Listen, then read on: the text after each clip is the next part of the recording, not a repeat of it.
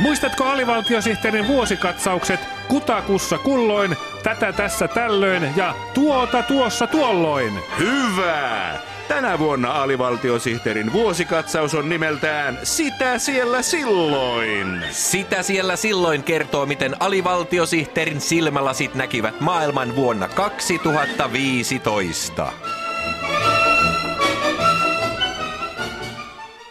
Elokuussa 2015 alivaltiosihteerin radiohupailu Väyrynen eroon EUsta herätti pohdiskelemaan Euroopan uhkakuvia. Maailmanpolitiikan arkipäivää. Tämän päivän jakson nimi on Perjantai. Euroopan unioni ei ole vielä selvinnyt edes Kreikan kriisistä, kun edessä on uusi uhkakuva. Asiantuntijoiden mukaan tämä uusi synkkä pilvi EUn taivaalla on pahempi kuin vuonna 2008 alkanut eurokriisi, vuonna 2014 alkanut Ukrainan kriisi ja meikäläisen vuonna 2009 alkanut keski-iän kriisi. Koko Euroopan unioni on nyt kuilun partaalla.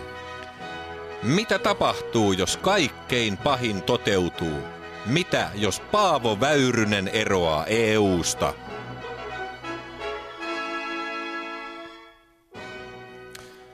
Sodan ja konfliktin tutkimuslaitoksen ylitutkija Erkki Mantere sekä Suomen Pankin pääekonomisti Seppo Holvi. Niin. Onko EU valmistautunut mitenkään tähän mahdolliseen katastrofiin? Asiantuntijat ovat varoitelleet tämän mahdollisuuden mahdollisuudesta jo vuodesta 1946, jolloin Paavo Väyrynen syntyi. Euroopan keskuspankissa on tehty laskelmia siitä romahduksesta, jonka Paavo Väyrysen euroero eli veksit aiheuttaisi, mutta konkreettisiin toimenpiteisiin, kuten joditablettien laajamittaiseen jakeluun, ei ole ryhdytty.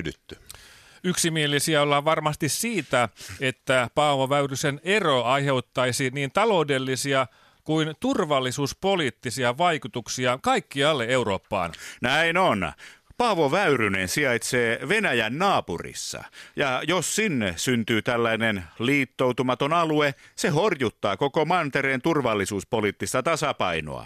Jo huhut Paavon euroerosta ovat lisänneet Venäjän sotilaallista liikehdintää Itämeren alueella. Uh-huh. Jos Paavo Väyrynen eroaisi Euroopan rahaliitosta ja siirtyisi markkaan, niin seuraukset olisivat katastrofaaliset. Uh-huh. Kun hän menisi kauppaan nostamaan kukkia vaimolleen vuokolle, niin hänen valuuttansa ei olisi minkään arvoinen. Näin on, näin on. Paavon talous romahtaisi ja hän joutuisi taantumaan kivikaudelle. Kestäisikö EU sitä, että yksi sen vaikutusvaltaisimmista jäsenistä siirtyisi keräilykulttuuriin sodan ja konfliktin tutkimuslaitoksen ylitutkija Erkki Mantere sekä Suomen Pankin pääekonomisti Seppo Holvi.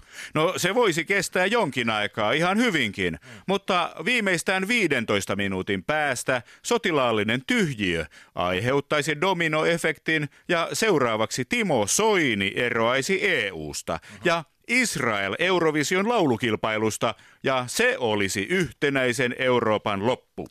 Tämä on syy, miksi Euroopan keskuspankki EKP ja kansainvälinen valuuttarahasto IMF ovat tukiostoina hankkineet 1,4 miljardia paavoja vuokkomukia. Uh-huh.